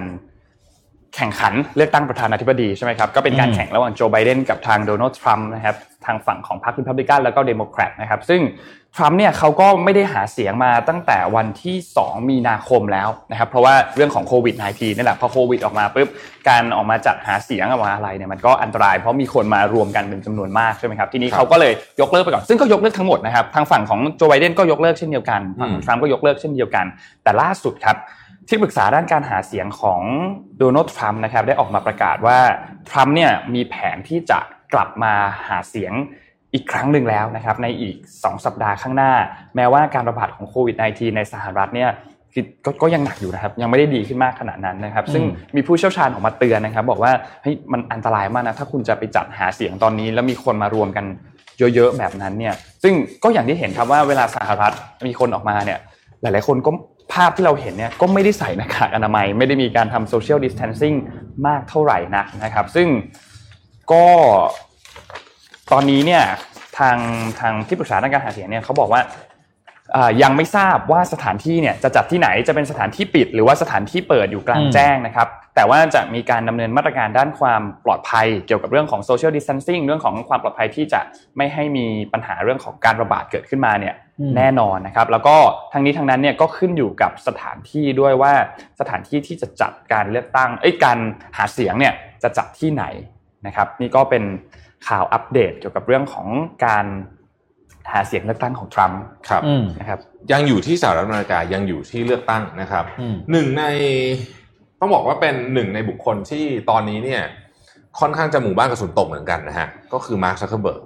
อืมนะครับมาร์คซักเคอร์เบิร์กเนี่ยอืมตกมาสักหลายอาทิตย์แล้วนะฮะยังคงอืมตกอยู่นะครับก็ต้องอธิบายย้อนกลับไปแบบนี้ก่อนบอกว่าจำปี 2008เอ้ยไม่ใช่ 2016 เลือกตั้งทรัมป์คราวที่แล้วนะฮะอืมเลือกตั้งเลือกตั้งประธานาธิบดีคราวที่แล้วเนี่ย มาร์คซักเคอร์เบิร์กมีแผลใหญ่มาก ๆ จากเรื่องของข้อมูลเอ่อที่ถูก Cambridge Analytica อืมเอาไปใช้แล้วก็เป็นเป็นเรื่องที่ยังยังลากกันมาจนถึงทุกวันนี้ยังไม่จบเนี่ยนะครับ เมื่อวานนี้เนี่ยที่ปรึกษาของมาร์คซักเกอร์เบิร์กขออภัยครับอดีตที่ปรึกษาของมาร์คซักเกอร์เบิร์กเนี่ยออกมาบอกว่าให้สัมภาษณ์กับ Financial Times นะครับ บอกว่าการที่ Facebook เนี่ยมีเอ่อไม่ไม่เซ็นเซอร์ข้อความของทรัมป์ ที่พูดถึงเรื่องของ shooting and looting ตอนนั้นเนี่ยนะครับอ่าที่ที่ที่เป็นประเด็นใหญ่โตตอนนั้นเนี่ยมันเป็นมันเป็นสิ่งที่แสดงให้เห็นเลยว่าสิ่งที่ Facebook ทำเนี่ยเป็นเป็นเป็นการตัดสินใจที่ based on business ไม่ใช่ based on the good of American people อืมนะฮะเสร็จแล้วก็บอกว่าจริงๆ Facebook เนี่ยส่งผลเยอะมากเลยนะ ต่อผลการเลือกตั้งในเดือนพฤศจิกายน 2020 ที่จะถึงนี้หาก Facebook ตัดสินใจเลือกจะเท เรียกว่าความสนับสนุนไปที่ข้างใดข้างหนึ่งนะพูดอย่างนี้เลยนะครับ นี่ก็เป็นอดีตที่ปรึกษาสำคัญของของ Facebook Facebook จะบอกว่าหุ้นนี้เพิ่งทำออทายไฮไปนะอืมนะฮะด้วยจากสาเหตุที่เปิด Facebook Shop อะนะครับ คือมาร์คซักเกอร์เบิร์กเนี่ยเขามีความอยากจะรวม WhatsApp Instagram แล้วก็ตัว Facebook เนี่ยเข้าไปด้วยกันแล้วก็มี Facebook Shop ด้วยเนี่ยเพื่อทำสิ่งที่เราคุ้นเคยกับคำว่า Super App จริงๆ Facebook สำหรับประเทศไทยเป็น Super App อยู่แล้วนะผมความรู้สึกเราอ่าใช่แต่ว่าครับคราวเนี้ยเขาจะทำ Ecosystem ทั้งหมดเลยนะครับทำให้อันเนี้ยหุ้นของ Facebook เนี่ยพุ่งขึ้นไป แต่ทุกครั้งที่มีเรื่องหุ้นธุรกิจเข้ามาเนี่ยมันก็จะมีเรื่องการเมืองเข้ามาเกี่ยวข้องเสมอนะครับมาร์คซักเคอร์เบิร์กเนี่ยเอ่อถูกวิพากษ์วิจารณ์อย่างหนัก ไม่ใช่จากคนอื่นนะฮะจากพนักงานตัวเองจำได้ไหมครับ มีบล็อกเอามีการลาออกอืมจากการที่ไม่ยอมเซ็นเซอร์คำพูดที่ยั่วยุของทรัมป์ตอนที่ที่คืออย่างนี้ ไอ้คำว่า if the looting starts shooting starts คือถ้ามีการขโมยจะยิงเนี่ยนะฮะอืมคำพูดนี้ของทรัมป์เนี่ยไปทั้ง Twitter แล้วไปทั้ง Facebook Twitter ขึ้น warning เลยอืมทันทีแต่ขณะที่ Facebook ไม่ขึ้นและพนักงาน Facebook ก็ออกมาวิพากษ์วิจารณ์อย่างหนัก มีคนลาออกหลายคนนะครับอ่านะฮะมีคนลาออกหลายคนโลกออกมาเขียนอัด Facebook เละไปหมด แต่ว่านักวิเคราะห์ของ Financial Times ก็บอกว่า ต้องต้องคิดอย่างนี้ขอไปไม่ใช่นักวิเคราะห์พอ Barrett ครับพอ Barrett นี่เป็นอาจารย์ที่ NYU แล้วก็เป็นคนหนึ่งที่พูดเรื่อง human rights ค่อนข้างเยอะใครที่อ่านหนังสือพิมพ์บ่อยๆจะเจอชื่อนี้บ่อยนะครับพอ Barrett ออกมาบอกว่า ต้องเข้าใจเหมือนกันนะว่าตัวมาร์คซักเบิร์กเองเนี่ยก็โดนกดดันโดยตรงเลยนะ จากโดนัลด์ทรัมป์อืมนะฮะของเออเขาบอกว่ามาร์คซักเบิร์กเองใน ในระยะหลังๆมานี้เนี่ยถูกถูกถูกจากถูกกดดันจากพนักงาน ถูกกดดันจากผู้ใช้นะครับ active user วันละ 2,600 ล้านคนเนี่ยนะฮะแล้วก็ถูกกดดันจากรัฐบาลของโดนัลด์ทรัมป์ด้วย Facebook อาจจะมีความรู้สึกได้เป็นไปได้ว่าจะเอียงไปในข้างใดข้างหนึ่ง เขาบอกว่าหาก Facebook ตัดสินใจที่ตัดตัดสินใจที่จะสนับสนุนใครมากกว่ากันเนี่ยมันจะส่งผลมากเพราะลองคิดดูสิว่าโฆษณาที่คุณเห็น ทุกอย่างที่คุณเห็นใน Facebook เนี่ยเพจกรุ๊ปที่มันขึ้นมาเนี่ยมันก็ขึ้นอยู่กับอัลกอริทึมของ Facebook และอย่างที่ทราบครับว่าบริษัท Facebook ไม่เหมือนสตาร์ทอัพเจ้าอื่นอืมมาร์คซักเคอร์เบิร์กเนี่ยเรียกว่าเป็น total control ของ Facebook เป็นทั้งประธานกรรมการอืมประธานคณะกรรมการนะฮะประธานเจ้าหน้าที่บริหารหรือ CEO แล้วก็ยังเป็น controlling share คือผู้ถือหุ้นใหญ่ด้วยพูดง่ายๆคืออย่างที่วันนั้นนนท์บอกอะ ทุกมติที่ออกมาถ้ามีแค่คนเดียวไม่เห็นด้วยก็คือมาร์คซักเคอร์เบิร์กไม่เห็นด้วยจะไม่มีอะไรเกิดขึ้นได้เลยใช่คือสิทธิ์ในการโหวตของเขามันมากกว่าครึ่งหนึ่งมากกว่าครึ่งนะฮะมากกว่าครึ่ง เพราะฉะนั้น Facebook ตอนนี้จึงต้องบอกว่าเป็นหมู่บ้านกระสุนตกมาก ๆ เลยทีเดียว กระโดดไปที่โดนัลด์ทรัมป์ยังไม่จบอีกนิดนึงนะครับผมขอภาพทีหนึ่งขึ้นมาก่อนครับครับ ภาพทีหนึ่งครับบุคคลคนนี้เนี่ยเป็นบุคคลสำคัญมากเพราะคือรัฐมนตรีว่าการกระทรวงกลาโหมของสหรัฐไมค์มาร์คครับมาร์คเอสเปอร์นะฮะเป็นคนที่ จำได้ไหมครับว่าออกมาคัดค้านโดนัลด์ทรัมป์ตอนที่โดนัลด์ทรัมป์บอกว่าจะเอาทหารอ่ามาใช้ในเมืองเอสเปอร์นะครับผมเล่าเรื่องนี้ให้ฟังนิดหนึ่งนะครับ รัฐมนตรีว่าการกระทรวงกลาโหมของสหรัฐเนี่ยในสมัยของโดนัลด์ทรัมป์เนี่ยคนเนี้ยคนที่สี่แล้วนะครับ ใช้รัฐมนตรีเปลืองปืนนะครับคนที่สี่แล้วนะครับ ประเด็นคืออย่างนี้ครับ Wall Street Journal ออกมาทำ article หนึ่งเลย เขียนอย่างนี้เลยนะครับ บอกว่า Trump wanted to fire Esper, Esper over troops dispute คือเขารายงานข่าวจากในทำเนียบขาวเขาบอกว่าแหล่งข่าวในทำเนียบขาวนะครับเล่าแล้วจะเหมือนเอ่อซีรีส์ West Wing เลยนะฮะแหล่งข่าวในทำเนียบขาวมาบอกว่า สัปดาห์ที่ผ่านมาเนี่ยโดนัลด์ทรัมป์เนี่ยเกือบนะฮะเกือบจะไล่เอสเปอร์ออกจากตำแหน่งแล้วโมโหมากๆนะฮะโมโหมากๆ เขาบอกว่าโดนัลด์ทรัมป์เนี่ยไปคุยกับ 5 คนครับ ตอนที่อืมเอสเปอร์ออกคืออย่างนี้ เรื่องมันเกิดขึ้นอย่างนี้ครับ คือเอสเปอร์ออกมาแถลงข่าวเนี่ยไม่ได้แถลงข่าวที่ทำเนียบขาว แต่แถลงข่าวที่เพนทากอนกระทรวงกลาโหม แต่คืนก่อนหน้าที่แถลงข่าวที่เพนทากอนเนี่ยก็ไปออก NBC ครับแล้วก็บอกว่าเขาไม่เห็นด้วยกับโดนัลด์ทรัมป์ในการจะเอาทหารเอามาเป็นใช้กำลังในใช้กำลังทหารที่จะเคลื่อนพลเข้ามาในในในแพทบน American soil หรือแผ่นดินของอเมริกานะฮะซึ่งก็บอกว่าตอนนี้เนี่ยพอพอไปออก NBC ปุ๊บเนี่ยคือ White House เนี่ยทำเนียบข่าวเขาจะมีหน่วยงานที่เรียกว่าเป็น press secretary คล้ายๆกับหน่วยงานโฆษกอะ อืมเพราะโฆษกตกใจมากเพราะไม่ไม่ไม่ไม่รู้มาก่อนว่ารัฐมนตรีจะรัฐมนตรีกลาโหมจะพูดแบบนี้โดนัลด์ทรัมป์โมโหมากๆ โดนัลด์ทรัมป์เนี่ยปิดห้องประชุมกับคน5คนครับอืมประกอบไปด้วย Chief of Staff นะฮะ Mark Meadows คนที่สองคือไมค์ปอมปิโอซึ่งเป็นคนที่เขาค่อนข้างจะเชื่อใจมากเนี่ยนะครับอืมคนที่สามเนี่ยเดวิดเออร์เบิร์นเป็นที่ปรึกษาเป็นเพื่อนสนิทของทรัมป์นะฮะคนที่สี่คือ senator ทอมคอตตอนแล้วอีกคนนึงก็คือเจมส์อินฮอฟห้าคนนี้ถามว่าไล่ออกเลยดีไหมนะฮะบอกว่า ท่านประธานาธิบดีครับอืมโปรดใจเย็นก่อนให้เขาเขียนข่าวแบบอย่างกับเอ่อละครเลยนะ บอกโปรดโปรดใจเย็นก่อน ผมคิดว่าเรื่องนี้เนี่ย เราควรจะถามอีกคนหนึ่งก็คือ Chairman of Joint Chief of Staff Mark Milley อืมนะฮะทรัมป์ก็ยกหูไปถามมาร์คมิลลี่บอกคุณเห็นอืมยังไงมาร์คมิลลี่บอกว่าผมไม่เห็นด้วยนะที่คุณจะเอาทหารเคลื่อนพลเข้ามาอืมในบนแผ่นดินอเมริกามาเอ่อทรัมป์ก็เลยใจเย็นลงเพราะว่าอืมสองคนสำคัญบอกนะครับ แล้วก็ในที่สุดก็ได้ข้อตกลงเอ่อ กับเอ่อเอสเปอร์อืมแต่เขาบอกว่าตอนนั้นเนี่ย คุณเอสเปอร์เนี่ยเตรียมใบลาออกไว้เรียบร้อยแล้วนะนี่อ่าอืมแต่ตอนเตรียมไว้แล้ว คือถ้าเกิดอืมพูดแล้วไม่คือ เพราะว่าเขาคิดว่าการที่เขาพูดออกไปตอนนั้นเนี่ยโดนัลด์ทรัมป์คงจะต้องไม่พอใจอย่างมากเลยอืมนะครับข่าวจากทำเนียบข่าวนะฮะผมไม่รู้เหมือนกันว่าเขาไปเอาแหล่งข่าวแบบนี้มาจากไหนนะเออนั่นเลยดิแต่ก็มันดีนะฮะเหมือนอะไรเหมือนใต้เตียงดาราเลยโอ้โหอ่าแบบว่าถูกถูกถูกคน conversation คุยอะไรกันบ้างรู้หมด อ่า รู้หมดเลยนะฮะ อะครับอะเดี๋ยวลืมจะแจกบัตรอะไรเปล่าอ๋อใช่ใช่ใช่ใช่ขใช่อใช่ขอเทคซอสขึ้นมาหน่อยครับอืมภาพเทคซอสขึ้นมานิดนึง เดี๋ยวเดี๋ยวเราจะมีกิจกรรมแจกบัตรเทคซอส20ใบกันยี่สิบใบนะครับนะฮะเดี๋ยวทุกคนเนี่ยอ่าเดี๋ยวจะเล่นเล่นกิจกรรมนี้อยากให้มาเล่นกันที่ Facebook เพราะว่าอืมเพราะว่าทางเรารวบรวมทางเราจะได้คำตอบอินในบ็อกที่เดียวซ์ข้อมูลอ่าเก็บรวบรวมข้อมูลได้นะครับ ใครที่อยู่ใน YouTube มารอเล่นกิจกรรมกันใน Facebook นิดหนึ่งนะครับครับมาเป็นมาเป็น Facebook นิดหนึ่งนะฮะ Facebook นิดหนึ่งเพราะว่า YouTube เราติดต่อกลับไปไม่ได้ครับนะฮะอะกิจกรรมคืออ่า คำถามใช่คือคำถามนะครับครับอืมฟังดีๆนะฮะฮะ20รางวัลเท่านั้นนะครับอ่าใน Techsauce Virtual นะครับ Virtual Summit 2020เนี่ยนะครับของปีนี้เนี่ยนะครับมี speaker ที่เป็นคนไทยทั้งหมดกี่คนครับครับ เราจะขึ้นภาพให้อีกแค่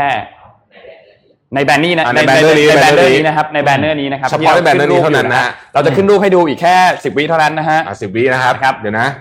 คือคือแอดเขาปิดเมื่อไหร่ก็เมื่อนั้นนะครับอะเมื่อไหร่ก็เมื่อนั้นอะถูกบัตรยี่สิบใบครับนะครับทวนให้ไปคำเลถายมทวนคำถามให้อีกทีหนึ่งนะครับครับสปีกเกอร์ที่มา Tech Source Virtual Summit 2020 นะครับ มีคนไทยทั้งหมดกี่คนครับ เฉพาะในในในภาพรูปนี้นี้นะนะในรูปนี้นะครับเฉพาะในรูปนี้นะครับนะครับ เอ้ามาเลยฮะ มาเลยนะฮะ มาเลยฮะเฉพาะในรูปนี้นะครับอ้าวใครตอบ 20 ท่านแรกเอาบัตรไปเลยนะครับอ่าตอนนี้รู้จักอยู่ประมาณ 3 4 ท่านนะอ่าวันที่ 19 20 ใช่ไหมใช่ครับ19 20ถูมิกต้องครับถุนายนหัวข้อปีนี้คือ shaping the new future นะครับครับอืมไฮไลท์สุดก็คือคนซ้ายบนน่ะ ผมต้องไปฟังแน่ๆคนนี้ต้องอืมอืมรอเลยนะฮะอะเอาแอดมินฝากรบกวนเอ่อดูด้วยนะครับ คือต่อไปเราเราจะมีเกมเราชอบแบบสนุกจังเลยแจกของนะฮะชอบจังเลคือยมันมีความสนุกตรงที่ในรูปแบบเนี้ยครับมีบางท่านน่ะต่างชาติหน้าดูเหมือนไทยอ่าคนไทยหน้าดูเหมือนต่างชาติใช่ใช่ใช่เพราะบางท่านเราก็ดูไม่ออกจริงบางท่านเราก็ดูไม่ออกจริงว่าอะไรอย่างเงี้ยนะเพราะว่าเรื่องมันตรงนี้ภาพถ่ายภาพถ่ายอะไรอย่างเงี้ยนะนะฮะแล้วบางคนก็ดูจากมือถือด้วยนะฮะลูกกันเล็กจริงๆลูกกันเล็กจะอ่านชื่อลูกกันเล็กขยายได้นะเอ้ยมันขยายได้ปะไลฟ์อะ ก็ต้องขยายได้ไหมไม่ได้ว่ะไม่ได้ด้วยใช่ไหมไม่ได้ไม่ได้โอ้โหยากมากเลยต้อะองทำกันบ้านคือออกจากเฟซไปดูอะไรอย่าลืมนะครับใครที่อยากเล่นกิจกรรมด้วยใน Facebook นะครับต้องไปคอมเมนต์ตอบในเฟซบุ๊ Facebook กทำไม่ได้นะครับแล้วเราต้องกำหนดเวลาไปเลยไหมทุกวันเวลากี่โมงเล่นเกมอันนี้แหละเจ็ดโมงห้าสิบเจ็ดโมงห้าสิบเจ็ดโมงห้าสิบเจ็ดโมงห้าสิบโอ้โหครับพวกเราว่ากันบ้างเลยนะครับอ่าอะพี่มีข่าวเบาๆบ้างไหมไม่ค่ะเบาๆครับเบาๆอันนี้สำหรับสาวกของเซฟ h o รานะครับสาวๆน่าจะสนใจข่าวนี้นะครับเซฟ h o ราเนี่ยบริษัทเครื่องสำอางก็ เขาเรียกว่าเป็น retail นะครับ retail cosmetic เนี่ยก็ได้ทำการเรียกว่าไงนะ จากที่เคยออกโปรแกรม loyalty โปรแกรมนะครับครับเรียกว่า beauty insider เนี่ยออกมาตั้งแต่ปี 2017 เป็นครั้งแรกนะ ก็ประมาณ 5 ปีนะครับ ปีที่ปี 2024 ปีนะครับ เมื่อวานนี้มีการอัปเดต เวอร์ชั่นของสิทธิประโยชน์เป็นเวอร์ชั่น3นะครับอืมคือออกมา 4 ปีอัปเดตเวอร์ชัน3มีฟีเจอร์ใหม่ๆ ออกมามากมายขอภาพ P1 กับ P2 ด้วยนะครับครับ จะอัปเดตให้ดูว่าเขามีสิทธิประโยชน์อะไรเพิ่มบ้างนะครับเพื่อที่สาวๆบ้านเราที่เป็นสมาชิกอยู่เนี่ยจะได้ไอ้ต้องอีกภาพหนึ่งก่อนหน้านี้ครับนี่เมืองเมืองไทยก็ได้เหรอฮะทางไทยก็ได้ครับ คือถ้าคุณซื้อออนไลน์ก็ได้เหมือนกันอ๋อนี่เขา2020 Beauty Insider Benefit นะครับ ก็ปกติเนี่ยจะมีโปรแกรมเอ่อ ตัวนี้อยู่ใน Member สารระดับนะครับเขาเรียกว่า Insider VIB นะครับ Very Important Beauty นะครับเออแล้วก็อ๋อตัวขวาสุดก็คือตัว RAF ก็คือสายแข็งอ่าอ่านะครับ Benefit ที่เพิ่มมาที่เป็นไฮไลท์ก็คือเรื่องของการที่เราใช้เป็น RAF Reward นะครับ ก็คือใช้คะแนนเนี่ยแลกเป็นเงินได้ คะแนนสะสมที่คุณซื้อเนี่ยปกติคือซื้อหนึ่งเหรียญจะได้หนึ่งคะแนน อันนี้คือการเอาคะแนนสะสมที่อยู่ในในสถานะสมาชิกเนี่ยนะครับมาเป็นอ่า เปลี่ยนมาเป็นเงินสดเพื่อครับเพื่อใช้ซื้อสินค้าภายในร้านได้อืมนอกนั้นก็มีสิทธิประโยชน์อื่นๆ เพิ่มเติม เช่น คะแนนคูณ 2 คูณ 3 และคูณ 4 ตามลำดับนะครับอันดูหน้าตัดรูปถัดไปนะครับนี่คือสิทธิสิทธิประโยชน์ที่เพิ่มขึ้นมา นี่ดูตัวสีแดงนะครับเขา encourage ให้คุณซื้อมากขึ้นนั่นเองนะครับ โดยคนที่เป็นรักเนี่ยก็คือยอดใช้จ่าย 1,000 เหรียญต่อปีนะครับอืมก็สามหมื่นกว่าบาทเนาะ สิ่งที่ได้คือ 2 ข้อสุดท้ายที่เป็น exclusive จริงๆ คือ exclusive event ก็คือการเข้าไปเรียนแต่งหน้ากับ beauty makeup ชื่อดังนะครับ แล้วก็ first access to product หมายความว่าถ้ามีสินค้าใหม่จะได้ซื้อก่อน อีกสองคนไม่ได้นะอะอีกอีกสองอีกสองประเภทของของเมมเบอร์จะไม่ได้นะครับเขาบอกเขาถือว่าเป็นหมัดเด็ดเลยแต่ผมว่าถ้าถามผมนะผมบ้านเราเจ๋งกว่าเยอะนี่อันนี้อันนี้ผมพูดจริงนะบ้านเราเจ๋งกว่าเยอะเออ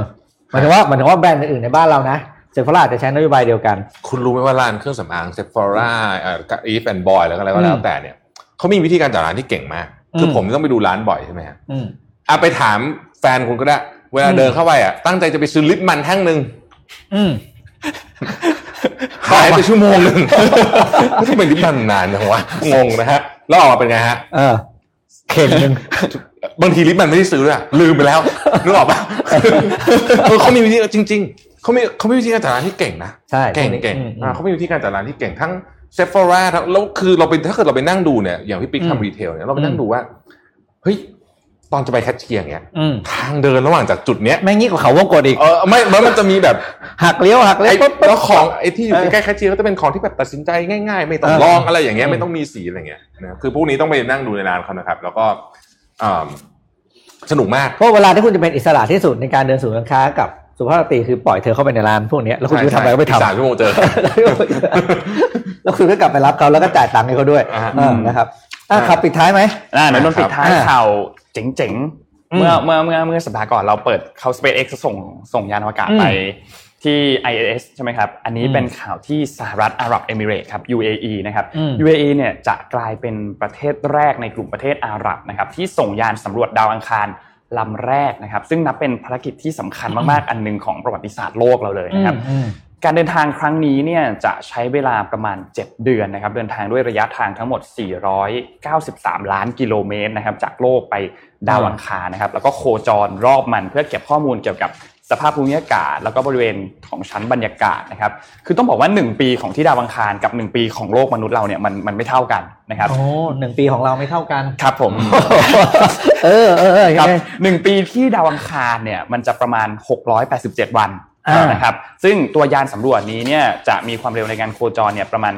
55 ชั่วโมงต่อรอบหนึ่งอืมนะครับยานอวกาศลำนี้เนี่ยมีชื่อว่าอามาลครับ A M A L นะครับอืมซึ่งมาจากภาษาอาหรับที่แปลว่า hope หรือความหวังนะครับอืมโดยจะเป็นยานไร้คนขับนะครับซึ่งก็มีแผนที่จะปล่อยจากประเทศญี่ปุ่นนะครับที่เกาะเอ่อ ทานิกาจิมะนะครับในวันที่ 14 กรกฎาคมนี้ครับเดี๋ยวเราเอารูปยานขึ้นมาให้ดูนิดหนึ่ง N3 อืมครับภาพ N3 นะครับอันนี้เนี่ยเป็นตัวสเปคของตัวยานอวกาศอันนี้ที่จะถูกส่งไปสำรวจที่ดาวอังคารนะครับนี่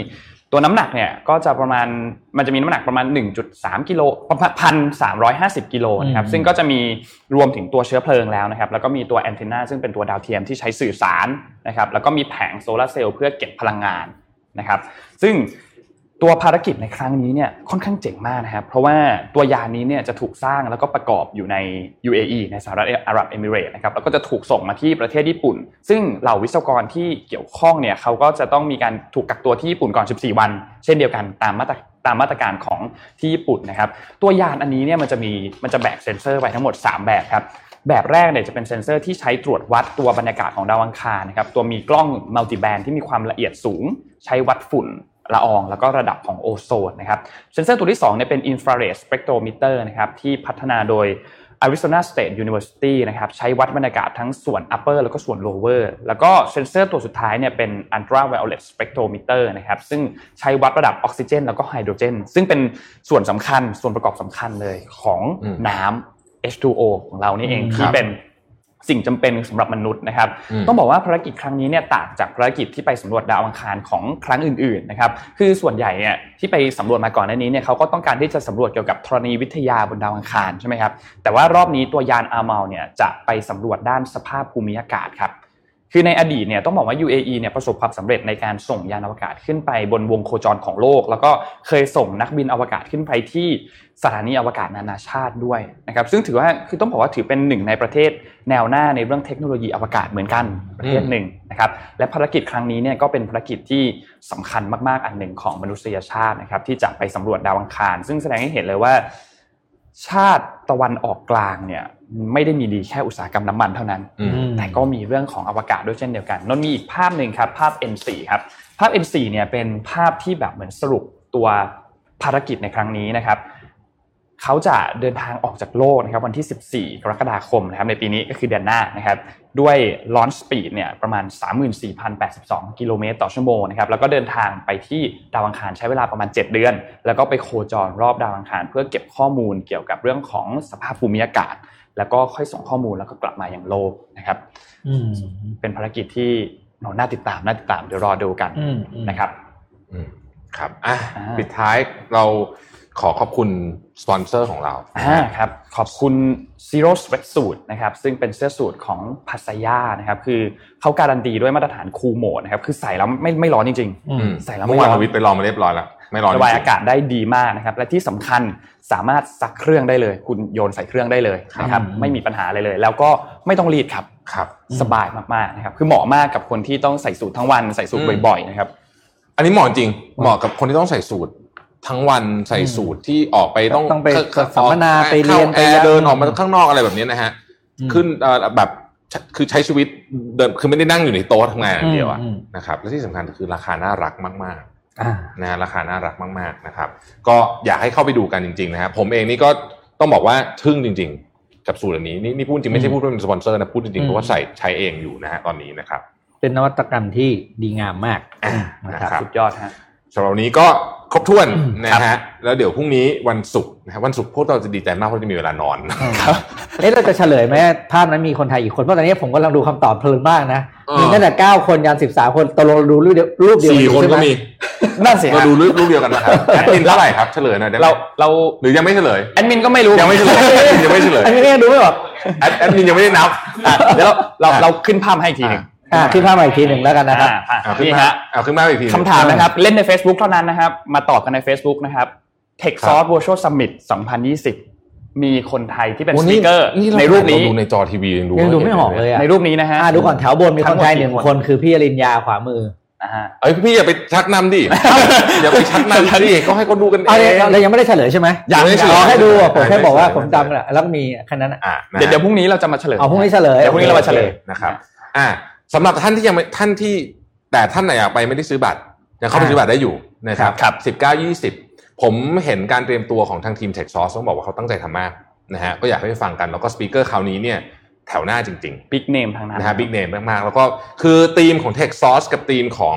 เอ่อ Standard Economic Forum เขาจะมีความแตกต่างกันนะฮะอันนี้จะเป็นพูดเรื่องของพวกเทคโนโลยี future อะไรอย่างเงี้ยมากกว่านิดหนึ่งนะครับมาอันนั้นอันนั้นวันเอ่อ Standard Economic Forum จะพูดเรื่องเศรษฐกิจซะเยอะนะ ภาพรวมของโลกเอ่อเรื่องของภูมิรัฐศาสตร์แต่อันเนี้ยจะ shift ไปอีกอันหนึ่งนะครับ แล้วก็ไฮไลท์สำคัญมาก ๆ เลยที่ผมแบบคิดว่าควรจะฟังสุดเลยเนี่ยคือออเดรถังฮะอืมครับคนสายบนนะครับสายบนเนี่ยนะฮะอืมเป็นคนที่แบบอืมอยากฟังจริง ๆ นะครับอะสำหรับวันนี้พวกเรา 3 คนขอบคุณมากที่ติดตาม Mission Daily Report แล้วเราพบกันใหม่ในวันพรุ่งนี้นะครับ สวัสดีครับ สวัสดีครับ Mission Daily Report